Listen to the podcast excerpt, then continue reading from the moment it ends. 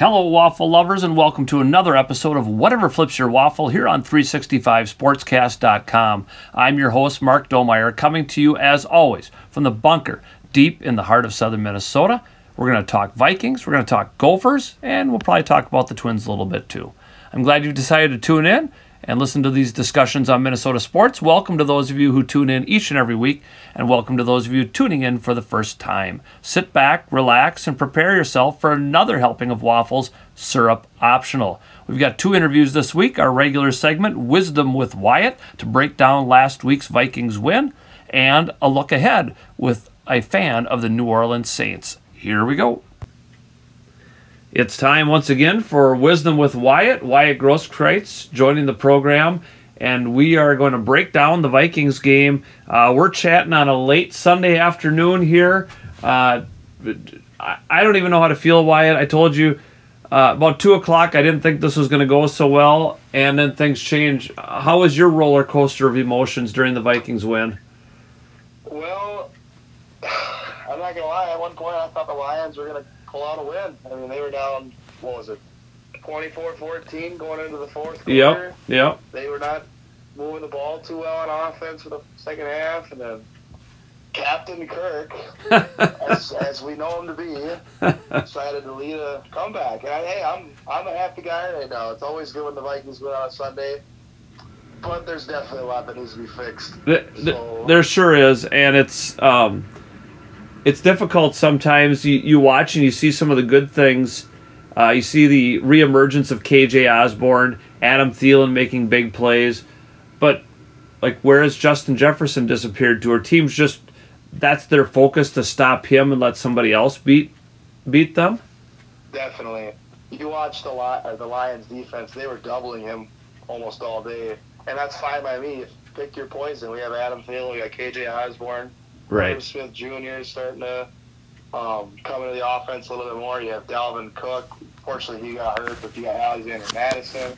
And it was good to see Kirk finding Adam Thielen right. and KJ Osborn and not being so one dimensional. Well, and, and that's just it. You know, we saw in Philadelphia last week trying to force it to Jefferson all the time.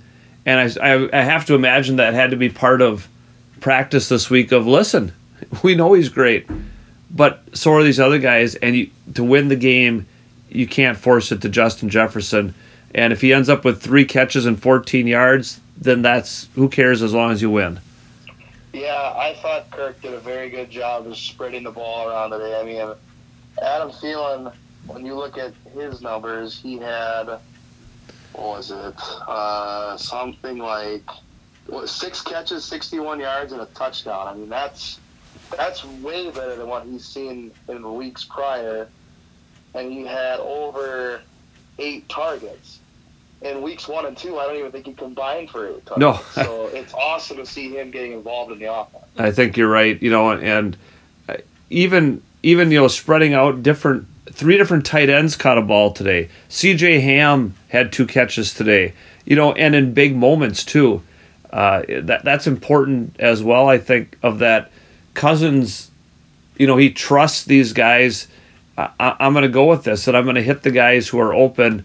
And, and there's something about playing at home too, of course, compared to playing in a hostile environment like Philadelphia. Oh yeah, I think I think playing at home is always a benefit. I mean, but today the crowd was pretty quiet there for a while, and then it got loud, and then it got quiet again. So in a way, it, it really didn't play much of a factor till the end of the game when they finally started to make a comeback. Right. But a lot of it on today's win, we can thank Dan Campbell and him being a likable guy, but let's face it, a not so great head coach. Well, you know, I, I've seen back and forth on this. I've been cruising around social media this afternoon a little bit, and and some people ripping them for always going on fourth down, the reality, what were they four for six on fourth down today, something like that? Um, yeah, th- yeah. I I didn't have a problem with the, the the fourth down is not a big deal. He likes being aggressive. If you're an aggressive coach, that's awesome. Be aggressive. But at the end of the game, when it's fourth and four, and we have no timeouts, and you decide to kick a 56 yard field goal. Well, yeah. Instead of going for it on fourth and four when, like you said, we're there four for five on fourth down. That is just a stupid call. Right, right. Well, I mean, there's there's a part of me that understood. Well, let's see. Then Vikings have to score a touchdown, but if they do, they're going to win if they make the extra point. I even thought of just do a little pooch punt, try to pin the Vikings deep, you know, and make them go a little bit farther even. Um, but you're right. That that was a questionable call. I didn't mind the fourth down calls if I'm a Lions fan either. Uh, you do. You have to be aggressive, and if you're a franchise that has been as down and out as the Detroit Lions, well, if you think you're going to make a statement this year, you you go for a lot of those, I guess. But um, to the Vikings' credit, they finally figured it out. You know, getting beat on these fourth downs all the time, and and there were a couple plays where they like went all in, guessing it's going to be this, it's going to be a run play, and it was a play action pass. Don't you have to kind of you still got to have some safety out there of, of covering the various options. You can't just completely guess, can you? Sometimes you can, sometimes okay. you can't. That's the, that's the game. I mean, I I don't know much about Ed Donatell, but I do know the last two, like I think since I think all three weeks, he's run a sort of shell defense, and sometimes it's worked, sometimes it hasn't. But like you said, there will be times when you can see he he has a gut feeling. It seems like that he knows what they're going to run, and sometimes it pays off, and sometimes right. it doesn't and we'll praise him for when it does, and we'll hate on him for when it doesn't. Yeah. But I can tell you right now, you need that a little bit as a coach. You need to have the ability to say, "I think they're going to do this, so let's do this." Right. And if you're wrong, you're wrong. You're never going to be 100 percent right. Right. But you also need to have a little bit of like, well, let's prevent for this too. But I do think it's going to be this. Yeah, I suppose a little bit like a baseball player guessing on whether it's a fastball or a changeup, or you know, and sometimes you just look foolish out there, and sometimes you're Aaron Judge and you hit a home run uh, every single time. Uh, you know, the defense, these moments, and, and, you know, you and I talked about, and I've talked about with some other people on the show, you know, we don't need the defense to be great. But when the offense is kind of scuffling along, we do need the defense to step up at times. And uh, one thing that I was reading about after the game was uh, just this this adjustment to the three four, and how like Danielle Hunter doesn't quite look the same at times because you know he's used to kind of getting down in the dirt and, and going from there, and he's not always doing that now in this new defense. Um, I assume they could probably still make some adjustments throughout this season. It's not like a hard and fast that has to be run this way kind of a defense. Yeah, I definitely. Yeah, I see. I see what you're getting at. There's definitely some learning curves to this defense, and you can see it with even some of our veterans like Eric Eric Kendricks and Danielle Hunter there's a learning curve to a whole new system and a whole new defense. And it's still only week three, so hopefully they can start to work out some of those kinks and start to figure out how to stop offenses. And until they do stuff like, and let's give credit to the Lions too. I said I said last week they were gonna. It's gonna be a tough game, and the Lions showed today they're not a bad team. Right. And they've played two two good offenses the last two weeks, in my opinion. The Lions are not nearly as good as the Eagles, but they played well today. And what I liked is the Vikings didn't play amazing, but they still found a way to win. Yeah. And the offense showed signs that they still have um, the ability to score a lot of points. But like you said, the defense needs to clean things up, and hopefully schematically they can get a little better. Right. You brought up uh, you brought up uh, Eric Kendricks, and boy, he made one of the plays of the game defensively, knocking away a pass at the last minute. You know, he did that in week one against the Packers as well, um, out in coverage in the end zone. Pa- Patrick Peterson made some plays today after, you know, we kind of ripped on him a little bit last week for looking slow. Uh, maybe you listened to the show. I don't know. Maybe that fired him up. Uh, probably not. But, uh, you know, he looked better defensively too because without Harrison Smith out there, the whole defense changes in the secondary. Yeah, Hitman is a he's a game changer. You can put him wherever you want, and he's he's a player that when he's on the field, you have to give him attention. And without him out there, it's definitely different. And I didn't think Josh Metellus played that bad anyway, but you're right. It does change the entire defense and the scheme they have to use. And there were moments it looked good, and there were moments it didn't look good. Right. And hopefully they can get it cleaned up next week for New Orleans. Yeah, well, and Metellus comes up with the clinching interception at the end. Good for him. He almost had one, you know, right before then, but uh, you know, even there was the this was feel felt like the Lions. You know, they still had a chance. Uh, uh, Goff just throws it up there at the end, and you're thinking, what are you doing? Um, of course, the Vikings were putting some pressure on at that point too, but but I still I still contend that the Lions are on their way to be able to do something good, and maybe Dan Campbell needs somebody whispering in his ear, like uh, uh, the new Denver coach uh, Hackett. He hired a guy this week to help him figure out how to do things the right way, um, an in-game specialist. But uh, you know, another thing from the Lions' standpoint, Uh, our old buddy Mike Hughes, former Viking, boy did he get burned today. He did not look good out there for the Lions. No, he did not. There were many times when he looked just lost in coverage. He was getting beat, or simply just looked like he was unprepared to play today. And he's kind of making the front office look smart for getting rid of him. right. Right. Hopefully he can turn it around. I don't ever wish a bad bad things on any NFL player, but yeah, today he sure helped the Vikings get some touchdowns. Well, and I and I always liked him when he played here. He was hurt a lot and everything else. And I thought, man, this guy could be pretty good. I think, but uh, you know, it, it, we'll take advantage of that certainly. Now, there's some credit to the Vikings here where you go, okay, uh, down 14 in the first half, come back and tie it. Down 10 in the fourth quarter, come back and win it. That that's this could be one of those games, you know. And again, it's early in the season as you mentioned, but you make two big comebacks in a game, which is hard to do in the NFL, and and win the game. Maybe that propels you because the schedule looks favorable coming up. Yeah, I think you can use that momentum to help with with games coming up. Like you said, we got New Orleans on Sunday, and you got Chicago.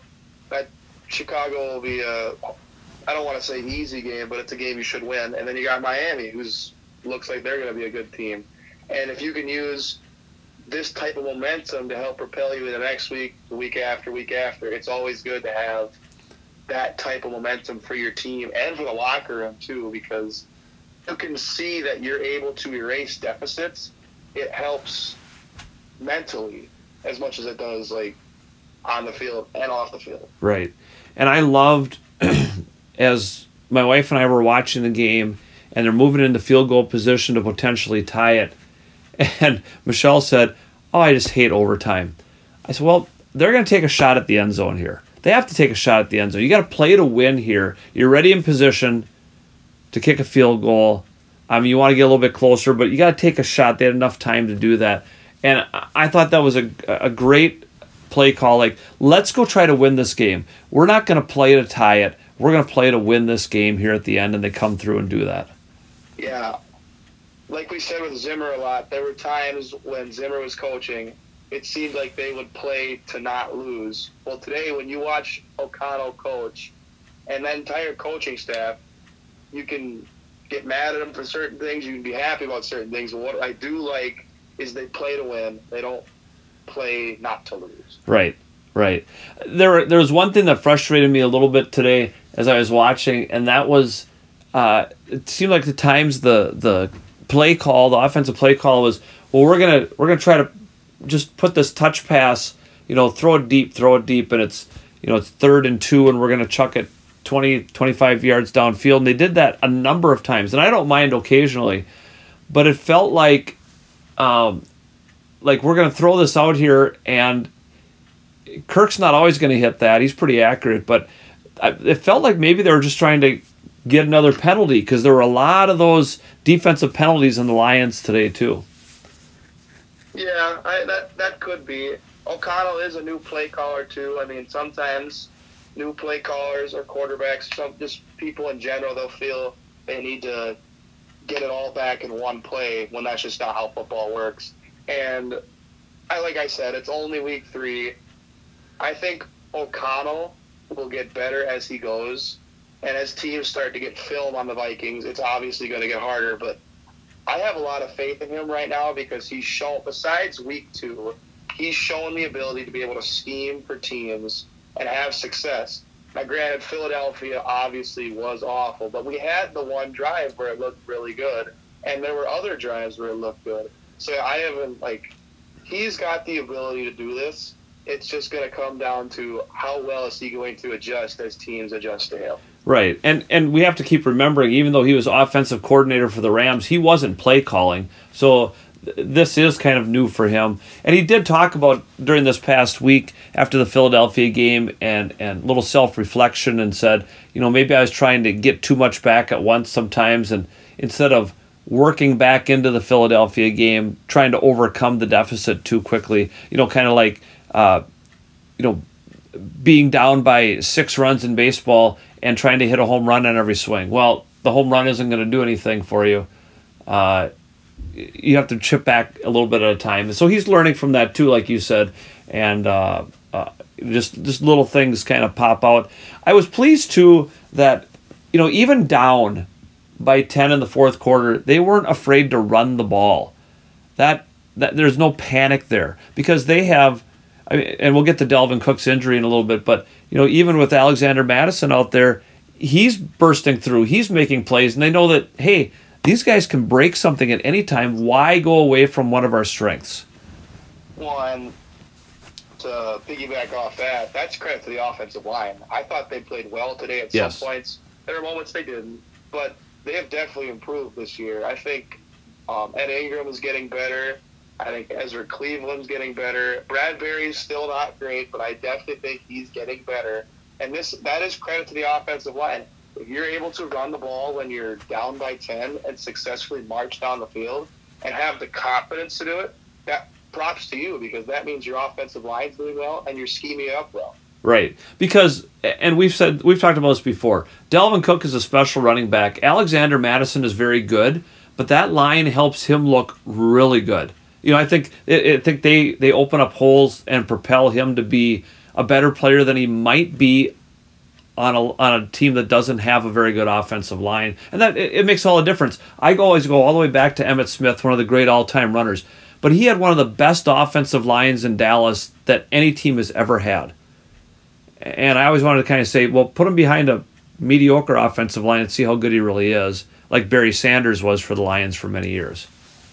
Yeah, a great offensive line will make even the most mediocre talent look elite. Yeah, yeah. So Dalvin Cook, you know, we don't know anything other than he had a shoulder injury today, but it sure looked um, disconcerting. He was in some pain out there, and he looked like uh, he knew something bad had happened. And this is Dalvin Cook, isn't it? He's the Byron Buxton of the Minnesota Vikings. You can expect that he's going to miss a game or two every single year, I think, and I wouldn't be surprised if uh, just based on seeing that initial reaction from him that maybe next week he will not play against New Orleans? I mean, probably. That's Dalvin. He's he's never going to play 17, and that's fine. But when he does play, he's electric. And we have Alexander Mattison, we have Ty Chandler, we have Milan Longwell. I'm not worried about it as much as I would be if we didn't have those guys. Right. We have a good offensive line. Alex Mattison is a good running back, and we have Adam Thielen, Justin Jefferson, Kirk Cousins, KJ Osborn. Ike O'Connell. Hopefully, he can scheme it up well. They got a tough New Orleans defense, but who knows? Yeah, yeah. Well, and and a lot of things change, and I'll we'll get to New Orleans in a second. I just I was thinking, you know, Ty Chandler has been inactive all three weeks here, and and not surprisingly, you know, he's the low man on the totem pole, but we saw a lot of good things from him in the preseason. And if Cook has to miss, you know, one of the reasons that Chandler is inactive is uh, uh, Nwangwu is is a good kick returner, so he's out there for that reason. But I think that if Chandler gets elevated to the to the um, active roster, he might get some touches out there. He might get some of the Alexander Mattison touches if Mattison becomes the starter, and I'd be excited to see that.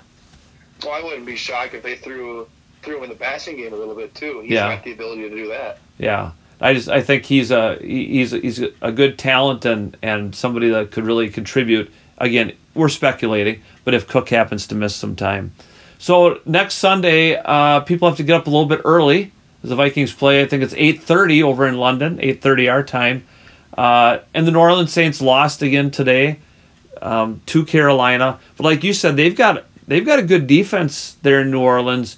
Um, just offensively, boy Jameis Winston, oof, he's an interception machine.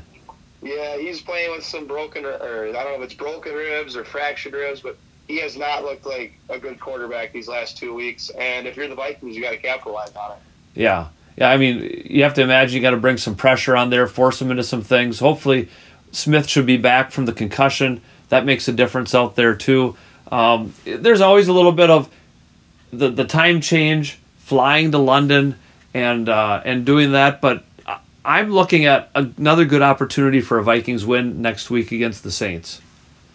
I am too. I think if the Vikings can run the ball effectively against that tough New Orleans defense, wear them down, get Justin Jefferson going because he was quiet today, and keep using Adam Thielen and KJ Osborn. And if that defense can force turnovers against a turnover-prone Jameis Winston, the Vikings set themselves up for what I think will be a good win on Sunday against a tough New Orleans team. There you've got it. Two predictions in favor of the Vikings for next week. Wisdom with Wyatt will return again. We'll see how we did in our predictions and break down the New Orleans game next week. I was able to track down Trace Girouard, a fan of the New Orleans Saints. He works in some sports media down in that area, and he'll talk a little bit about that. We're going to preview the Viking Saints showdown coming up right now. Joining the program this week for our preview segment, Trace Girouard, coming to us as a New Orleans Saints fan. Uh, does a lot of things down there um, in the Bayou State. Uh, Trace, welcome to the program. Hi, thank you for having me, Mike. I appreciate you reaching out. Yeah. Uh, tell us a little bit about uh, what you. I know you're very involved in sports media, and you've got um, got some other things going on. Our listeners, maybe if they want to uh, listen in, they can they can tune in uh, to you. Tell us a little bit about Yeah. that. Yeah, absolutely. So uh, I work, I cover the New Orleans Saints uh, for a company called Chat Sports. We're a YouTube company based in Dallas, Texas. Uh, actually from the great state of Texas. I'm a diehard Saints fan since I was just a kid. Uh, love the Saints. I bleed black and gold. We actually do have a, uh pretty great Vikings channel as well. Uh, y'all should check it out, Vikings Now. Patrick Seaman, he's a huge fan. He's been doing the same thing. He's a big Vikings guy. But uh, yeah, we I love the Saints. Uh, I'm really excited to talk about some football, man. Yeah, awesome. Yeah, that'll be something we'll have to check out. All these uh, different YouTube channels and other things. So many great ways to follow all these professional sports teams. So Absolutely. Trace coming into the season as a Saints fan, a, a change in the old guard. Sean Payton uh, stepped down, and new coach comes in, and, and kind of what were the expectations for this handoff, and and what was going to change or what might stay the same with the Saints. Yeah, so uh, with that, Sean Payton stepping down and quote unquote retiring, uh, Dennis Allen was eventually promoted to head coach. Dennis Allen's been with the Saints for quite some time as the defensive coordinator. He's been in the Sean Payton office and in the in that regime for quite a while. Uh, so you know the, the only the only big change is you know who's really taking over play calling duties on the offense with uh, Pete Carmichael.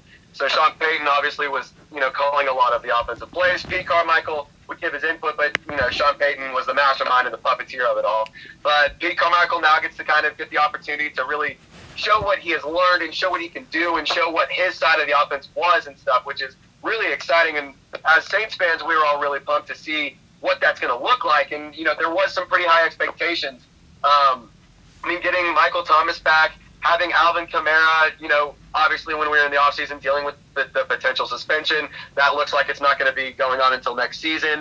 Um, but right, but there was some high expectations in the sense of the offense was look was we're expecting it to be good.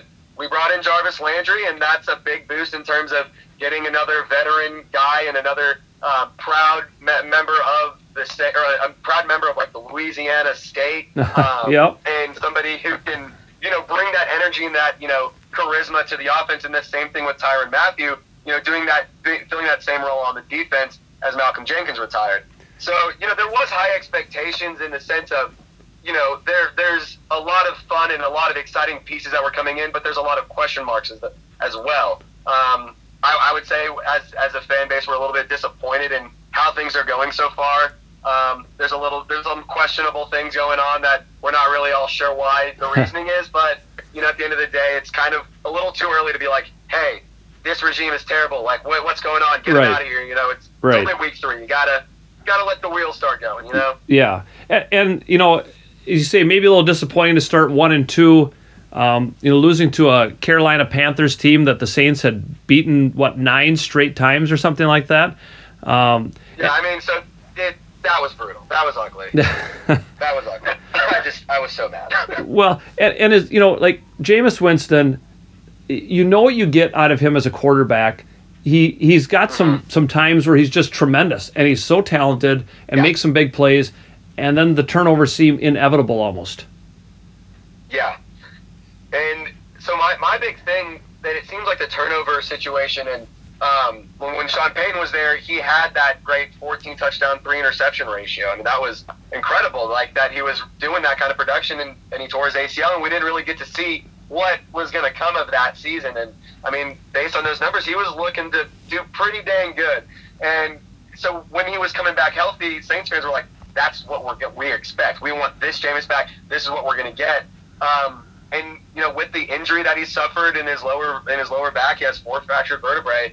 It, you know, he says he's fine. He says it's not affecting him, but you can just tell it's it maybe not. It, is limiting limiting him Yeah. physically, and he may not say it, but. More so that uh, the issue, in my opinion, is how it's going on mentally. Like you're thinking about the injury, you're thinking about don't put too much or too much torque or too much twist or too much power behind or whatever you're doing, hey, because you're thinking about I don't want to hurt my back, or you and you misread the throw, you overthrow. You know, Yeah. he's had a lot of inconsistent inconsistencies in these last couple of games, and it's been very frustrating, and it's been very apparent that there's injury issues. And what's most frustrating is we they signed the Saints brought in Andy Dalton as a quarterback to be the backup, and they're paying him three million dollars guaranteed up to six million. Why would you not? If Jameis Winston's not playing well and your offense is suited to fit around him, Andy Dalton was perfect in the preseason and he looks great in training camp. Why would you not? You know, let him play, get Jameis healthy, then throw him back out Right. there. And Andy Dalton has he's a he's a very good quarterback. You know, his time in Cincinnati. Yeah, He's yeah. had a he's had a step in when he's with Dallas. Um, yeah, I, I agree. And I had a coach tell me one time that when when you're out on a playing field, no matter what sport it is, and you're worried about an injury, you're going to get more hurt. And, and that seems to be. Yeah. the case. Uh, Like you say, you know, like you look Yeah, absolutely. you look this last Sunday and he threw for 353 yards, but uh, that's that's deceiving in some ways too. you know? Yeah, At right. 353 yards, that you're moving the ball up and down the field three and a half times. That you should at least have two, tou- two, arguably three, maybe because you have a rushing touchdown, but two touchdowns is not unreasonable, and you have a 300 plus yard game. Right, right. You know, and and you mentioned Kamara's back, um, and he's got you ke- keep kind of waiting for him to have that big game, but. Uh, and the receiving Yeah. corps, you know, Michael Thomas when he's when he's healthy, and that's always been an issue with him. He's he's such a talented receiver, but um, and I'm going to say his name wrong. Chris Olave, did I say that right? Yeah, Uh, Yeah, you got it right. Boy, he and, and and you know as a fantasy football player, that name was floating around during our draft, and he had a big game. Um, he he's the real deal, isn't he? yeah. So he has yet to get his first touchdown. So Saints fans are eager to see him get that. But he is he is when he has gotten the ball and he has gotten a good throw, it's been very impressive with what he has been able to do. Um, he did have one fumble on a that, that he fell down as he was coming down with the catch, and it, he hit the ground and it bounced out, and that that sucks. That's a you know it happens unfortunately. Um, you know I think with experience that's something that you learn to you know be able to handle better. But I mean I, I, I said it on my show recently. I think Chris Olave is the future of the of the Saints receiving corps. I love Michael Thomas, but you know, like we like the elephant in the room is they, he has major injury issues. He has major injury concerns every season. He's already he was back, and then he already had an injury issue as we were leading up to the preseason and in, into uh, the week one. Like it's he's a dominant receiver when he plays, but you know the best ability is availability. And I'm not trying to knock Michael Thomas because I love him. I love the you know what he can do for the team that I I love to cheer for.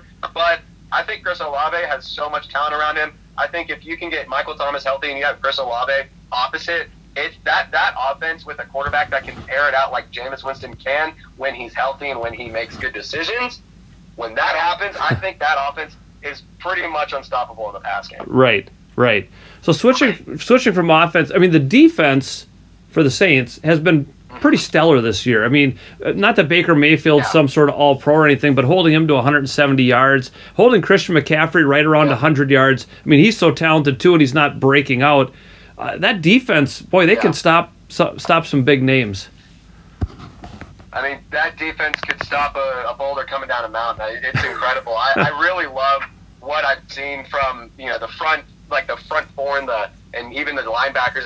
Demario Davis, he's a, he's been around with the Saints for quite some time, and he is he is just such a leader, and he is such a dominant um, voice and such a, a respected guy on the offense. And, and even Pete Werner, he's a linebacker that's really started to step up and shine. He's been leading the team in tackles, and he kind of was. Uh, there was a who, who's going to be that linebacker because Saints were like, do they re-sign Kwon Alexander? Do they go? What what what do they do with that linebacker position? They drafted, uh, they addressed it in the draft in the late rounds, but that you, that's you got to develop those kind of players. There's injury stuff. You know, you got to develop let that time come before you're a starting linebacker week one your rookie season. Um, but I, I think that Pete Werner has done a phenomenal job of doing that role. Uh, Marshon Scuffle with uh, Mike Evans that happens every year. It's honestly great entertainment if you ask me, but it's whatever. Um, I, I think that the secondary has done what we've expected. I, I really like how Tyrann Mathieu kind of controlling the defense, and he's kind of being a good leader out there. And I, I want to see a little bit more out of them. I want to see them force some more turnovers. Um, that's one thing I'd like to see happen a little bit more in terms of, you know, they're getting some fumble recoveries, but I want to see them force picks. I want to see them force, you know, bad mistakes and um, more three and outs and, and shorter drives for the uh, for the defense. You know. Okay. Okay. So when when you look now, and of course, the game this Sunday is over in London. Uh, 8.30 start time. We all have to you know make sure we're out of bed and get up a little bit sooner to watch our favorite teams play. But uh, always kind of an exciting trip and and um, you know is there a lot of buildup in the new orleans area? Like hey this is a really cool thing that our team gets to do yeah. or do people grumble because um, it's not the normal time that the game is on? Well i mean there's obviously the uh, it's not it, like why is it not it, it's at 8.30 in the morning. Who cares? But like I will say this about Saints fans: they're some of the most passionate fans out there in terms of what I've experienced. I can't say I can't say that I've been to a ton of NFL stadiums and seen how other fan bases really are. Um, but I, in terms of how I've seen it, it's unbelievable how how dedicated some of those fans are, and there's a lot of build up. I, I'm pretty sure I saw like New Orleans is like on a pretty big win streak on a nice hot streak in London, ironically, okay. which is kind of interesting. Um, and, and it's kind of cool they get to rock those new black helmets. So right. That'll be kind of fun to see in action. Yeah. Um, I mean, yeah, there's a lot of excitement. There's a lot of build up. It feels like a must win in the in the sense of we're one and two, could be one and three, falling behind in the division. You know, you really gotta. You don't want to be one and three. You know, no. going into the you, that that's not a good spot to be. So well, it feels like a must, and there's a, there's a lot of energy anticipated. And, and, I even look at these types of games and you say potentially for wild card tiebreakers. You know, yeah, absolutely. Because the Vikings and Saints could both be in that position down the stretch, and, and who wins this game could make a big difference in home field or making the playoffs. Absolutely, absolutely. Yeah. And and what another fun thing about it is like um, I feel like the Saints and the Vikings have have had like a fun little rivalry going on these past few years, and with the Minnesota Miracle, the push off with the you know the uh, Saints beating the Vikings to go to the Super Bowl, and you know there's the the Alvin Kamara six touchdown game. Like there's so many fun right. like big moments for both teams in that game in this series. So it's I feel like it's going to be a fun game. It has to be. Uh, it, it's set for a, a big scene, a cool stage, uh, I, am excited to see what's going to happen. Yeah. Hopefully, this is the game that we see somebody pop finally. Right. well, I, would love to see Alvin Kamara do some fun stuff. Of course. I uh, I'm glad you brought up the past because um, you know you mentioned some of these huge games. Uh, the 2009 NFC Championship game, which um, sticks in the craw of every Vikings fan ever.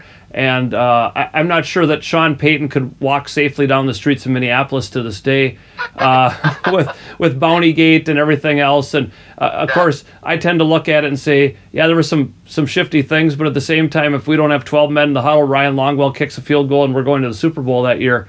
Uh, as simple as that. But um, the Minneapolis Miracle makes me happy every single time I watch it. If I'm feeling sad, I pull it up and, and watch it. I, I oh, that makes me just want to like throw something through a wall. I could put myself exactly where I was, and then oh, I, that was just one of the worst. That and the no call between those two day those games yep. made me just hate football for so much. it was just awful. Well, it, it's hard, and you were maybe like me. Like the day after the 2009 NFC Championship game, I couldn't even turn on the radio. I didn't want to look on the internet. I, I couldn't. I, I just I couldn't deal with it.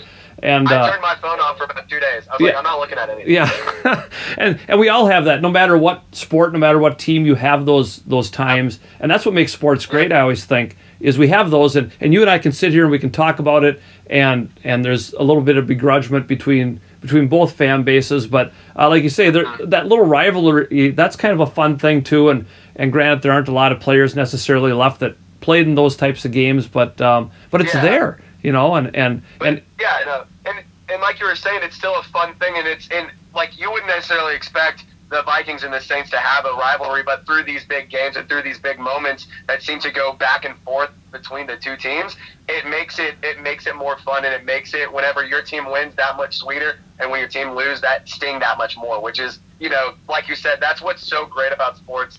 You, you get the, the lowest of lows, but you also get to experience the highest of highs. Yeah. it's, it's Yeah. incredible. Well, I can only imagine. I mean, at some point they'll face each other in the playoffs again some year, whether it's this year or down the road, and the NFL is going to make a big deal about that. You know, they'll bring those games up and and show them, and because that's the history is is there. So.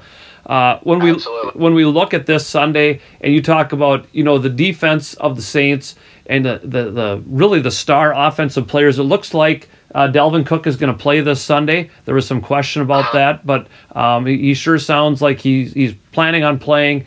Uh, you've got Justin Jefferson, Adam Thielen, Kirk Cousins, a lot of offensive weapons. Um, will the will the Saints defense be able to stack up and uh, and stop all those weapons the Vikings have? Yeah, I think it'll definitely be a challenge. I mean, the Vikings, like you said, have a lot of offensive weapons, and uh, fortunately for the de- for the Saints, the defense is their strong suit. That is, the, the defense has not been the what's losing them games. Um, it's it's been the offense ultimately. Um, I mean, you can you can keep well, the Bucks game, for example, is a perfect is a perfect example of you can only do so much, and your offense is just going to let you down eventually. Like, Yeah. and it sucks. That's kind of I, I I feel like that's a good learning game, and that's a gut check of we have to kind of get it together here. And so that's one of those games I feel like is a humbling, like, all right, we need to fo- refocus, recenter, and kind of thing. So it's necessary, but it stings. Um, but like you said, the Vikings have a lot of really talented weapons. Um, Justin Jefferson makes me nervous. I think Marshon Lattimore is definitely going to have his hands full. Um, they're both very talented uh, guys. They're going to be able to be physical. They're going I know Marshon Lattimore is going to be John. I know Justin Jefferson's going to be having some fun.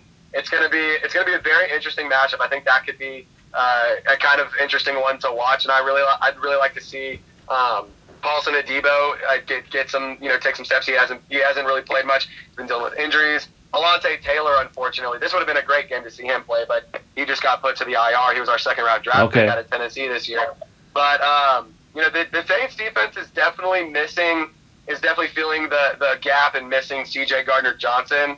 Um, but I would say they're doing a great job of readjusting and, and making it work the best they can and for as long as they can. So I think the best way that the best way the Saints defense can get a break is if the offense helps them out early. You know, I I think Yep. if they can help them out early, the defense will be able to, you know, stay active and stay on top of it and be able to keep up with Dalvin Cook and Thielen and Justin Jefferson and um, and Kirk Cousins is. You know, you can say what you want, but he is one of the most accurate passers out there. I mean, Yeah. you can look at his pass, his stats.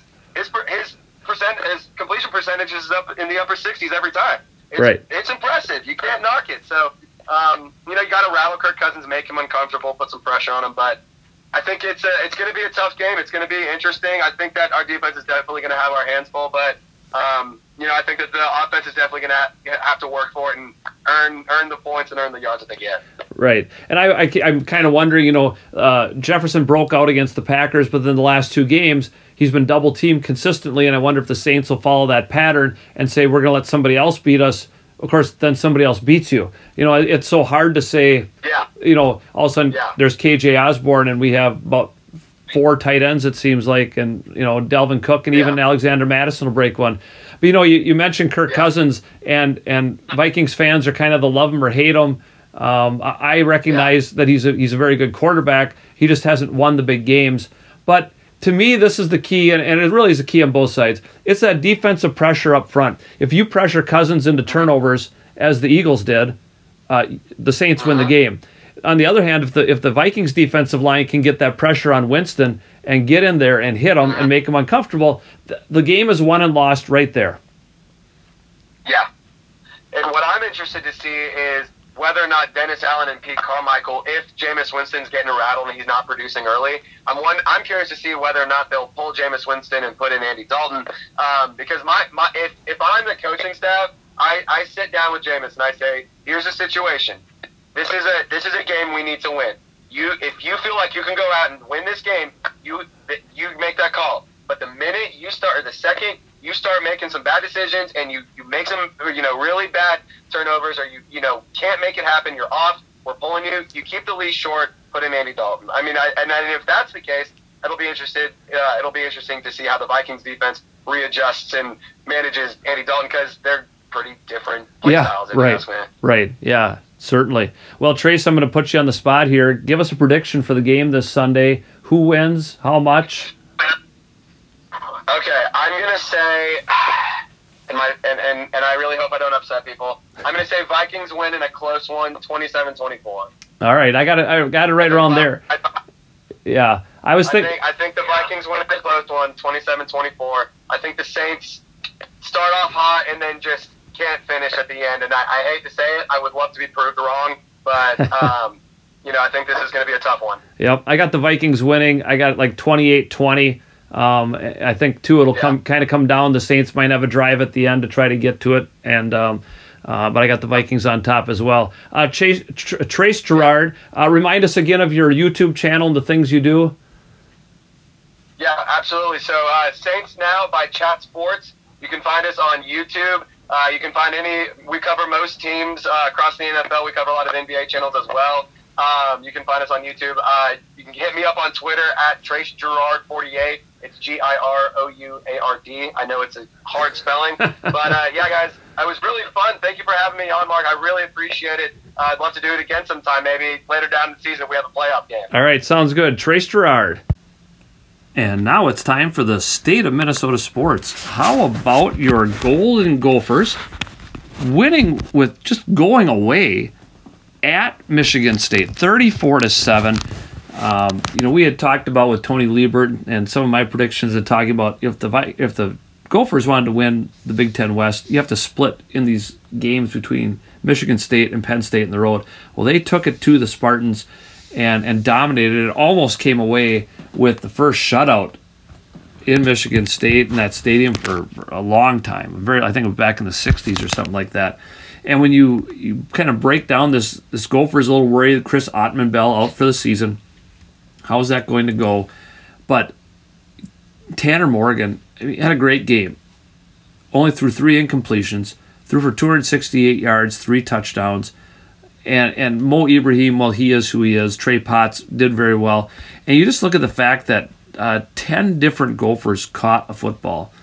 So, you know, you miss Autman-Bell. He's a, a special playmaker. But they did all these other wonderful things and just had such a great game plan. And yes, Michigan State's beaten up and everything, but they were ranked up in like 10, 11, 12. And the Gophers now enter the top 25 at number 21. And that's where it always gets a little bit tricky, right? Can they hold on to that? Do you, do you play these games that you should beat? Here comes Purdue to town this week.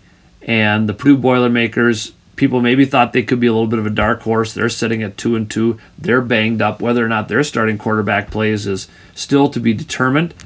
Uh, you know, and then you go on the road at Illinois. So you have two games here where you should win. You should be undefeated going to Penn State in what would be a huge game if both teams come into that undefeated. Penn State currently ranked number 11 but take care of business now. And PJ Fleck does a really nice job of that all the time of saying, hey, we want to win this week. We want to be 1 and 0 this week. That's the focus.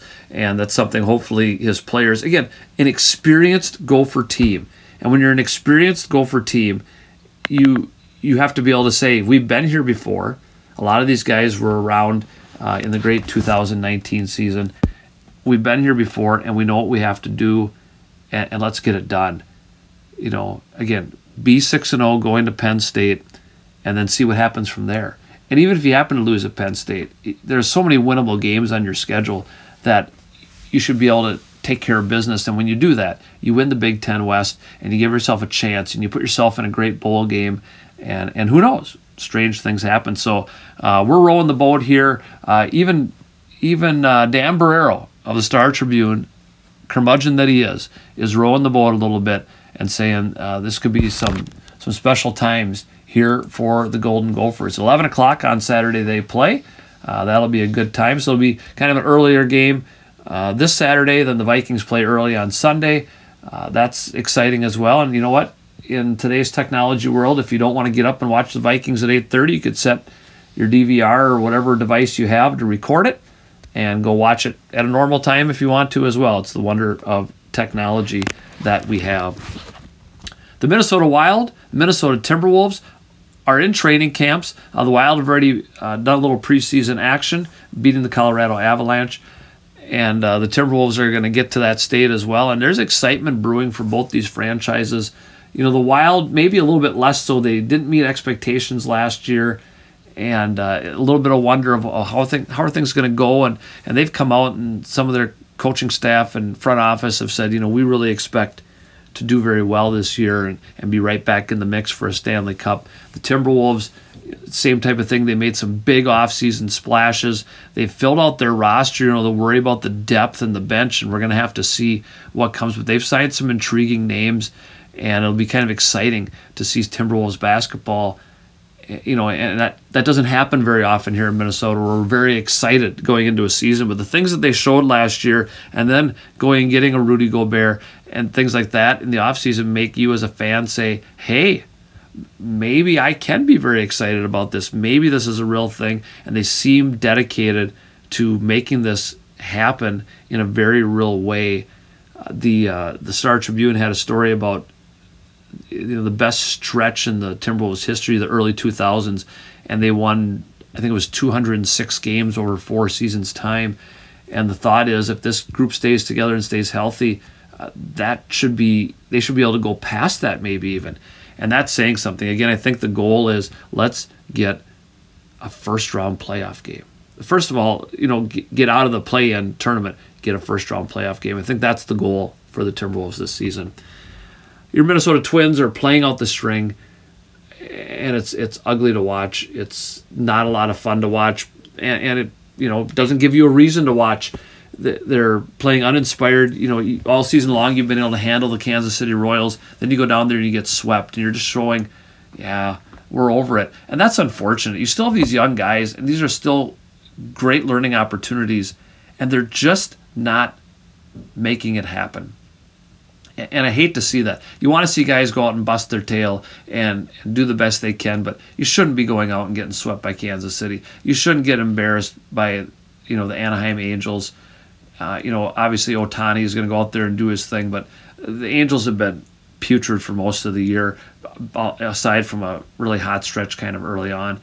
Uh, you know, by the time we meet again next week, they will be finishing off their schedule, again, playing out the string. I had said last week, hey, maybe they can shoot for 500. You would think you would want to do that. You would want to, you know, kind of show that you haven't given up, that you can accomplish that at least. Maybe try to catch the White Sox, uh, but it doesn't even look like they're trying to do that at all. And that's really unfortunate. You know, fans come out and they pay money and they want to see you out in the field doing the very best you can. And granted, some guys I'm sure are, but it just seems like they've they've mailed it in at this state of the season. So we'll wrap things up for the Twins next week. We'll start to really look ahead uh, for the Vikings, for the Gophers, for the Wild, for the Timberwolves. We'll have a lot to talk about, and that is the state of Minnesota sports.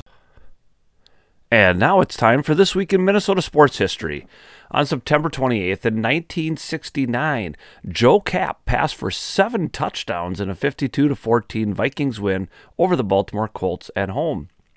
Good fantasy football day for Joe Kapp.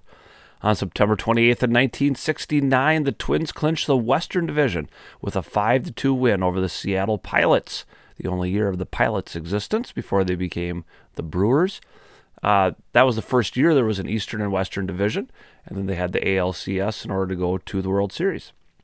In 1974, Nolan Ryan of the Angels threw his third no hitter, beating the Twins 4 to nothing. In 1984, on September 28th, the Twins held a 10 to nothing lead over Cleveland and lost 11 to 10 and were officially eliminated from the playoffs that day. In 1987, on September 28th, the Twins clinched the Western Division crown with a 5 3 win over Texas, down in Texas. Of course, they would go on to win the World Series. In 1995, on September 28th, the Twins lost 12 to 4 to Cleveland. But worse was Kirby Puckett's being hit in the face by Dennis Martinez. That turned out to be Puckett's last game. He developed glaucoma in his eye, couldn't see anymore. Uh, had nothing to do with being hit in the face, but an inauspicious end to Puckett's career. In 2018, Jose Berrios beat the White Sox and reached 200 strikeouts for the season, the eighth Twins pitcher to do so. On September 29th, in 2002, Seattle's Shaun Alexander set an NFL record with five touchdowns in the first half against the Vikings in a 48 23 Seahawks win. He ran for four and also caught an 80 yard pass for a touchdown. A good fantasy day for Shaun Alexander. In 1991, on September 29th, the Twins clinched the Western Division despite losing 2 1 to Toronto, since the White Sox also lost that day. Of course, the Twins would go on to play Toronto in the ALCS and beat them four games to two. In 2014, on September 29th, the Twins announced they would be replacing Ron Gardenhire as manager. Gardenhire led the Twins to a number of playoff appearances, but they had lost a lot of games for a few consecutive years. In 2020, the Twins lost 3 to 1 to Houston in game 1 of the playoffs, that shortened COVID season. Kenta Maeda started, was pulled after 5 innings with a 1 to nothing lead, and the bullpen could not hold that. On September 30th, in 1968, the Twins fired manager Cal Ermer as the season ended. Of course, they would replace him with Billy Martin, who would lead them to the playoffs the next year. In 1981, on September 30th, the Twins lost their final game at Met Stadium 5 to 2 to Kansas City before moving to the Metrodome the next year. In 2008, the Twins played game 163. They were in a tie with the Chicago White Sox. Played a one and done game, lost in Chicago 1 to nothing on a Jim Thome home run off Nick Blackburn. Thome, of course, would come over to play for the Twins for a few years later on. In 2018, the Twins beat the White Sox 5 to 4 in Joe Mauer's final game. A nice touch. He went out to catch uh, one pitch for an inning and uh, was replaced, and, and a good way to end his career. In 2020, on September 30th, the Twins lost 3 to 1 again to Houston to be eliminated from the playoffs, continuing that postseason losing streak. On October 1st, in 1945, Rod Carew was born. Happy birthday, Rod Carew. In 1961, on October 1st, not a Twins uh, thing, but Roger Maris set the home run record with number 61 in a 1 to nothing Yankees win over Boston. That, uh, of course, with Aaron Judge now in a Yankee uniform, yeah, he and Roger Maris are in the same breath when it comes to the number of home runs. In 1967, the Twins blew a 2 0 lead against Boston and lost the pennant on the final day of the season. Dean Chance started and, and, pitched well, but then ended up being the loser. They weren't bringing in bullpen specialists in 1967. Uh, these guys were going as long as they could. In 1989, on October 1st, Kirby Puckett went 2 for 5 and finished with the best batting average in the American League at 339. In 1997, Wolves forward Kevin Garnett signed a record, a then record, six year, $123 million extension just two years out of high school. In 2002, on October 1st, the Twins came back from a 5 to 1 deficit to beat Oakland 7 to 5 in Game 1 of the American League Divisional Series. That's right, the Twins used to win playoff games. In 2006, the Twins beat the White Sox and became the first team to ever lead their division only on the last day of the season. Joel Mauer also won the batting crown at 347, the first American League catcher to do that. And on October 1st in 2009, the Twins beat Detroit 8 to 3 and in the process had nine or four players with 90 or more RBI in a season for the first time. Michael Cuddyer, Justin Morneau, Jason Kubel, and Joe Mauer. On October 2nd in 1981, the Metrodome was inflated for the very first time. It took about 2 hours to do so. In 1988, the Twins became the first American League team to break the 3 million fans mark with 3,030,672. I believe Toronto was the first team to break 4 million in attendance. In 2002, the Twins lost Game 2 of the American League Divisional Series to Oakland 9 to 1. In 2009, on October 2nd, the Twins beat Kansas City 10 to 7. And Joe Nathan set a new twin save record with 46. He would finish that season with 47. And in 2018, on October 2nd, the Twins announced Paul Molitor would not return as manager. He, of course, had been to the playoffs the previous season. New front office came in. He wasn't their guy, uh, and they would replace him with Rocco Baldelli. On October 3rd, in 1970, the Twins lost Game 1 of the American League Championship Series 10 6 to Baltimore at Met Stadium. In 1997, on October 3rd, the Twins signed a letter of intent to sell the team to Don Beaver of North Carolina. Remember all that? Those of you who are of a certain age, the Twins were going to move to North Carolina. Uh, eventually, they were going to get contracted, and we have a new stadium out of the deal. In 2017, on October 3rd, the Twins made the playoffs for the first time as a wild card, but lost in a one and done to the Yankees 8 to 4 after leading 3 to nothing in the first inning. I remember I was at parent teacher conferences that night, um, having to have that in my classroom, and I had the game on in the background, trying to listen and talk to parents at the same time. On October 4th in 1969, the Twins lost to the Orioles 4 to 3 in 12 innings in the very first League Championship Series game. In 1970, the Twins lost 11 to 3 in Game 2 of the American League Championship Series to uh, Baltimore. October 4th, 1986, Greg Gagne became the only Twins player to hit two inside the park home runs in a 7 3 win over Chicago. In 2002, on October 4th, the Oakland A's beat the Twins 6 3 in Game 3 of the American League Divisional Series. And in 2019, on October 4th, continuing a trend here, the Twins lost 10 4 to the Yankees in Game 1 of the American League Divisional Series. For my local listeners in the New Richland, Hartland, Ellendale, Geneva area, here are the upcoming events. On September 29th, cross country is at Janesville, volleyball at Blooming Prairie. September 30th, the football team will travel to Winthrop to play the GFW Thunderbirds. October 1st, volleyball is at a tournament up at TCU in Montgomery. And then it's homecoming week. On October 3rd is coronation at 7:30 in the gym. October 4th, then volleyball as a home game against Hayfield. That, of course, will be streamed on the NFHS network. I always hope to be there to provide the play by play in those situations. Well, that's going to do it for another week of waffle flipping here at 365sportscast.com. Decide, I'm glad you decided to come and spend an hour with me. I hope you'll come back each and every Wednesday, 8 Eastern, 7 Central at 365sportscast.com. If you can't catch the original broadcast, each week's episode replays every evening at that same time. You could also go to YouTube or Spotify and catch up on any past episodes.